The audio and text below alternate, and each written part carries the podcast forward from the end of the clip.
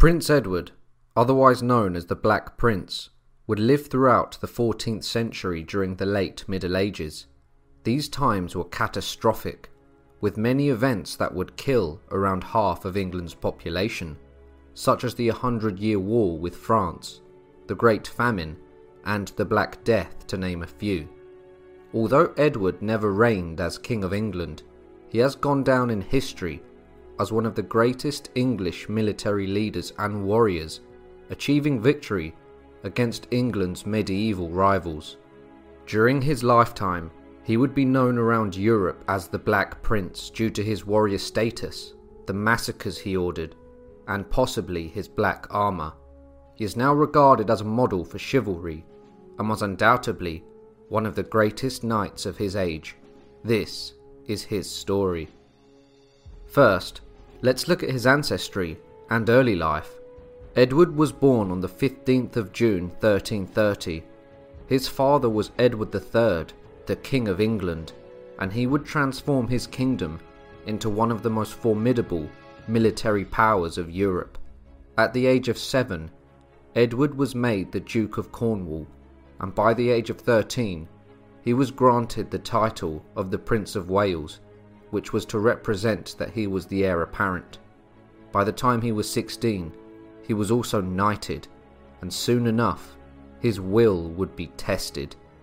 Now, the root cause of the start of the Hundred Year War began in 1328, when Charles IV of France died without sons or brothers, and the Salic law disallowed female succession. Charles's closest male relative was his nephew Edward III of England, whose mother Isabella was Charles's sister. Isabella would claim the throne of France for her son by the rule of proximity of blood, but the French nobility would reject this. An assembly of French barons decided that a native Frenchman should receive the crown rather than Edward. Ultimately, the French throne was passed to Philip, the Count of Valois. There were many disagreements between the two kings. Many lands in France were owned by the English King Edward, such as Gascony, and Philip wanted them back. This gave Edward an easy excuse to renew his claim of the French crown, but this time he would take the throne by force.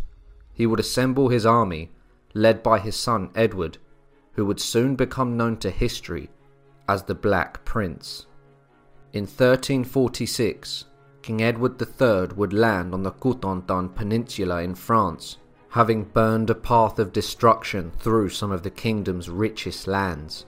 King Philip couldn't idly sit by, and these events would culminate in a battle. On the 26th of August, the Battle of Crecy would ensue, with King Edward III being present.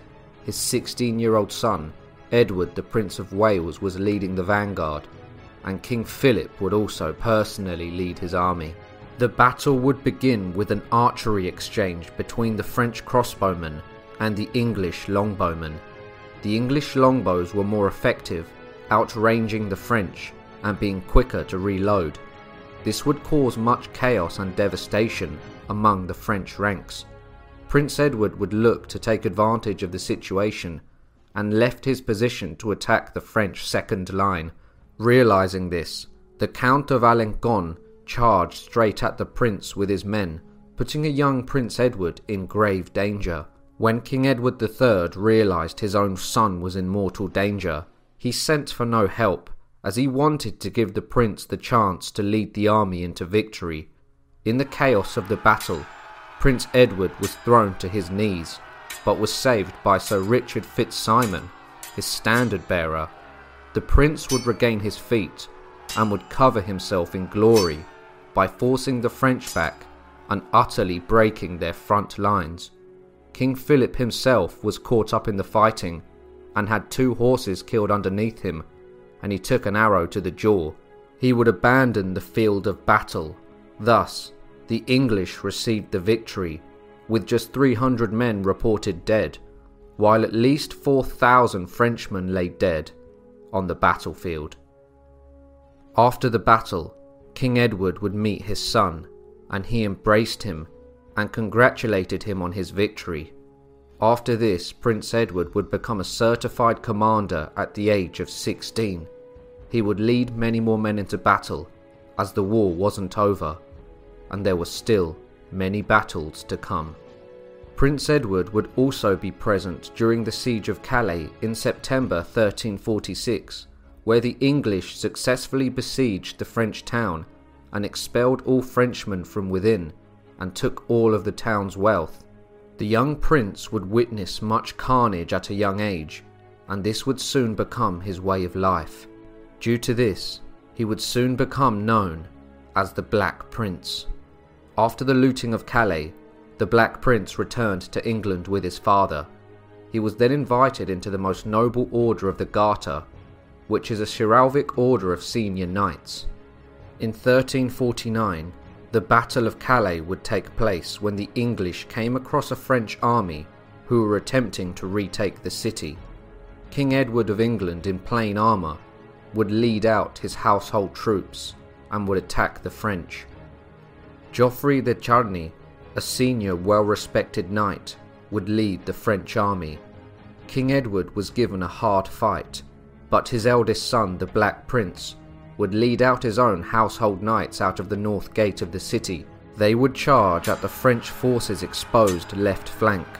Savage combat would ensue, and the Black Prince broke Charny's forces. His men slew at least 200 Frenchmen and took 30 knights prisoner. The Black Prince was quickly becoming a living legend.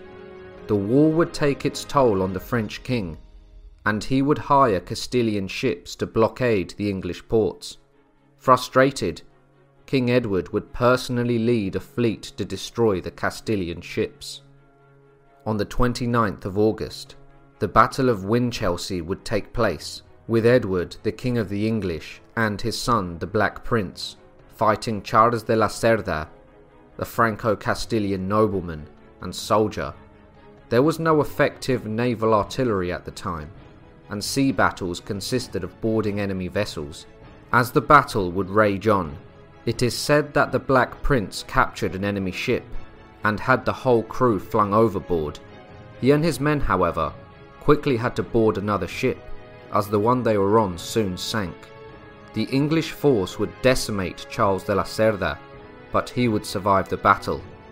Soon after, in 1350, King Philip VI of France would die at the age of 57 leaving behind a divided France with much social unrest. He was succeeded by his first son, John II of France. Half a decade later, in 1355, King Edward decided to renew the war with France. He ordered his son, the Black Prince, to lead an army into Aquitaine. He would storm and burn many towns and would pillage them with many innocents being slain the Black Prince would take great spoils of war, and his reputation would increase further. By 1356, under the Black Prince's command, his forces had reduced five towns and had taken many castles. King John of France would now have to deal with the English, just as his father had. I would like to thank Vite Ramen for sponsoring today's video. Vite Ramen is a small business crafting high protein diets in the USA. If Edward, the Black Prince, had this product at his disposal, his army no doubt would have loved him for it. This is for one of many reasons. Vite Ramen, as well as tasting amazing, is very easy and quick to make. It's a real superfood that has been designed by a top nutritionist. It also has high protein and is full of macro and micronutrients that will keep you fueled for hours. The broths are made with real ingredients, so the chicken broth has real chicken as the first ingredient, and so on. A pack can contain up to 31 grams of protein, Grand Canyon University makes earning your degree possible with over 130 academic programs for traditional campus students, with more than 80 bachelor's programs offered online. GCU provides you with the personal support you need, from complimentary unofficial transcript evaluations within 24 business hours to scholarships, academic support, and your GCU graduation team, led by your own university counselor. Find your purpose at GCU. Private, Christian, affordable. Visit gcu.edu. You simply can't compare Vite ramen to other noodles, as it keeps you full due to its nutritional density and only takes 3 minutes to make. There are also vegan and plant based options as well as meat versions. So click the link below to get a bundle that gives you $25 in value of free gifts and free shipping in the contiguous USA. And don't forget to use my code History Profiles at checkout for an additional 10% off. The Black Prince was making the lives of common Frenchmen a misery, and many were living in fear. On the 6th of July 1356, the Black Prince set out on another expedition. He and his men would journey to Normandy and give aid to his own father, King Edward of England. The Black Prince would scorch and burn the lands while on his way to Normandy, causing much devastation. A historian described his actions as deliberately destructive, extremely brutal, methodical, and sophisticated. The Black Prince was not playing around, and he would make all of France suffer until his family had taken the crown. One such example is when he burned the fortress of Romorantin down with Greek fire. The ingredients of Greek fire are a complete secret. This conveys the Black Prince's resourcefulness and ruthlessness. Meanwhile, King John of France was gathering a large force of his own. This would culminate in the Battle of Poitiers, which took place on the 19th of September 1356. The Black Prince would command the Centre Division, and his army consisted of around 6,000 men, whereas the French army consisted of 16,000 men. The first assault consisted of two units of heavily armoured French cavalry, a force of crossbowmen, and many men at arms who came charging at the English. Many of the English warriors were on foot. Both sides were taking many casualties, and the Black Prince by now was used to the sight of battle, and he revelled in it. He ordered a general advance, which shook the French, and the English longbowmen distracted many of the French armoured warriors. As the English advanced, however, the French crossbolts would darken the sky, causing a rainstorm of death. The battle was complete chaos. Soon enough, the English archers would run short of arrows. They would lay down their bows and would join the melee armed with swords and axes. The carnage was frightening, but the English thought they could see the victory. Many of the French warriors' morale had been dampened. This was caused as the battle hungry English came at them from the rear. Frightened, many French warriors ran from the field but some stayed to protect their king. Now, with the victory in clear sight, the English would brutally massacre the remaining French senior knights that were protecting the king. The Black Prince was described as having fought like a lion and took great joy in the devastation, for he was never more at home than when he was in battle. The French cause was lost, and most were killed to a man. The Black Prince and his warriors then surrounded King John, who surrendered. When King John of France was brought to the Black Prince, the Black Prince treated him with respect and even helped him take off his armour. The Black Prince would then make his way to London with the French king as his captive. He entered London on the 24th of May in triumph and was hailed as a war hero. But this life of adventure and war was addicting Although festivities in England would entertain the Black Prince for the time being, he could never settle. He was a man of action that craved battle. King John was held in various locations while the Treaty of Brétigny was being drafted, which marked the end of the first phase of the Hundred Years' War. It also secured the height of English power on the European continent. The King of England was to hold many French provinces, but would renounce all claims for the French throne. Later, on the 19th of July in 1364, the Black Prince was rewarded by his father, being granted with Aquitaine. His new title was the Prince of Aquitaine and Gascony. The Black Prince was now well known around the globe for his military exploits. He would entertain the King of Cyprus and would hold many tournaments where warriors would come to test their prowess. The Black Prince would rest for some years until 1365, where he led an expedition to Castile in support of the deposed King Pedro of Castile, also known as Pedro the Cruel. You see, King Pedro was warring against his stepbrother, Henry of Trastamara, for the throne of Castile. When Henry heard the Black Prince was coming to support Pedro, he knew he would truly be fighting for his life, as the army of the Black Prince was considered to be invincible. These events would culminate in the Battle of Nájera in 1367. Before the battle, it is said the Black Prince prayed aloud to God, and God would grant him success.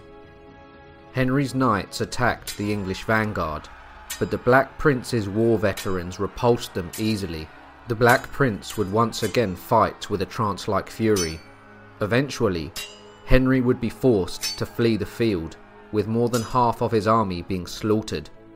The Black Prince would then find all of his men hiding in the nearby town. He would then pillage it and kill most of its inhabitants. The Black Prince would then restore King Pedro to the throne but Pedro promised the prince to repay the costs of the campaign, and he failed to do this, so instead, he gave him a huge magnificent ruby, which today adorns the English imperial state crown. The Black Prince's army, however, was suffering from the heat, dysentery, and other diseases. The Black Prince himself fell ill and never fully recovered. Some have suggested that he may have even been poisoned.